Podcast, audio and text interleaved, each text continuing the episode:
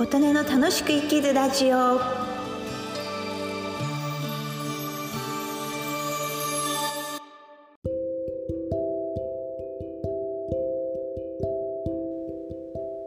皆様こんにちは。琴音です。今日は5月27日金曜日の朝です。今日は賃貸経営における入居ターゲットっていう一瞬これは何の話だ？っていうちょっとねタイトルなんですけれどもあの実は私元自宅を賃貸元自宅などをですね賃貸に出して大家歴が28年なんです、うん、それでその物件管理を不動産会社に全国チェーンの不動産会社に管理を委託してましてなので、月に1回業界誌が送られてきてるんですよね。業界誌というのは大家さんのための賃貸経営、うん、あとまあ税金の関係とかね現状の不動産経営のニュースとかそういうのが載ってるんですけど今回2022年5月号が届いたのでたまにそういうお話ししてみようかなと思いましたで今回の特集は最良の満室手順っていう満室経営をするための大家さんのためのこうすればあのアパートやマンションの賃貸物件開かないで満室に常にできますよ。大家さんにとって満室が一番嬉しいことですからね。はい。それでまあまずその中の一つ。大家さんが応援したいそう思える人を入居ターゲットにしましょうっていう話です。不動産って立地が全てなところがあるんですけれどもそこの立地環境によって入居のターゲットが決まってきたり、まあ、ちょっと面倒くさいことずらずら言ってますけども要はあの大学の近くにあるアパートマンションだったら学生を中心にとかあとそれからえっ、ー、とちょっと飲み屋さん街が近いとこでしたら夜の街で働く方々を入居者のターゲットにするとか、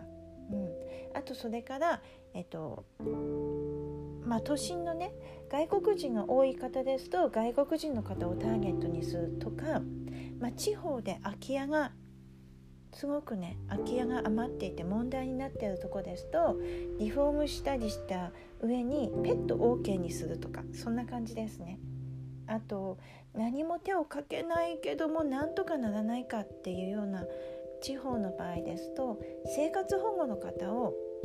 入居ターゲットにするということもあります。生活保護は家賃相当の45万が行政から出るんですよね。ですから大家さんから見たら入居戸建てとかですとちょっと埋まらないなっていうところでも生活保護の方だったら安定経営ができるっていうそういうのもあります。うん、なのでねいろんなターゲットがあるな、まあ、例えばそういう、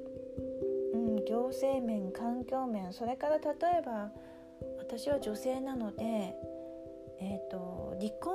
して子供さんを抱えたシングルマザーを応援したい。となりますとシングルマザーの方があの入居をターゲット。何かこう助けてあげたい応援してあげたいという思いがあったりするとそういうのもありますね。ですのでまずターゲットを絞るというのがあのそういう満室空き室を作らない戦略の一つと書いたりしてましたね。まあ、あとその他にもあの面白い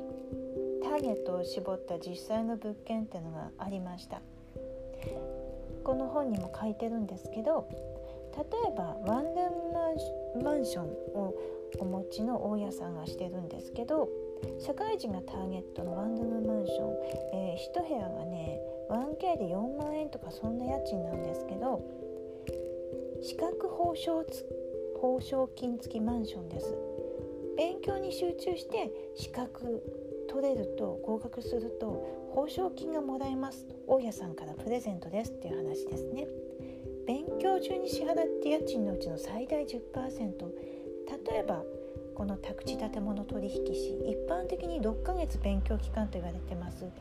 家賃4万円で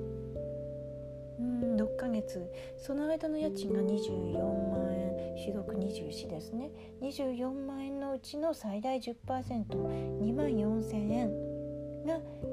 おめでとうっていうことで、うん、合格したらあの報奨金がもらえるこれも面白いですねキャリアアップを目指す人が学びに集中できる環境の確保というような方で皆さん勉強好きの方が集まってくるようなマンションのイメージがありますね。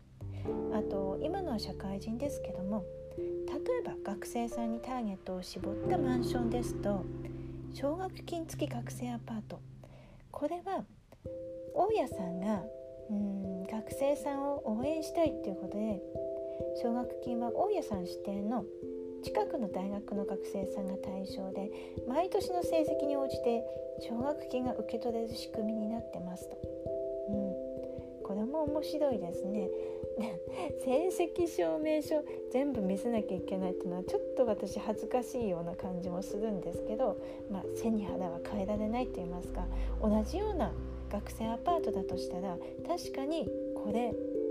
いいなって勉強も頑張ろうっていうモチベーションがアップして頑張り屋さんのね同じような状況の学生さんが集まってくるんじゃないかなと思うとそういうのも面白いですね。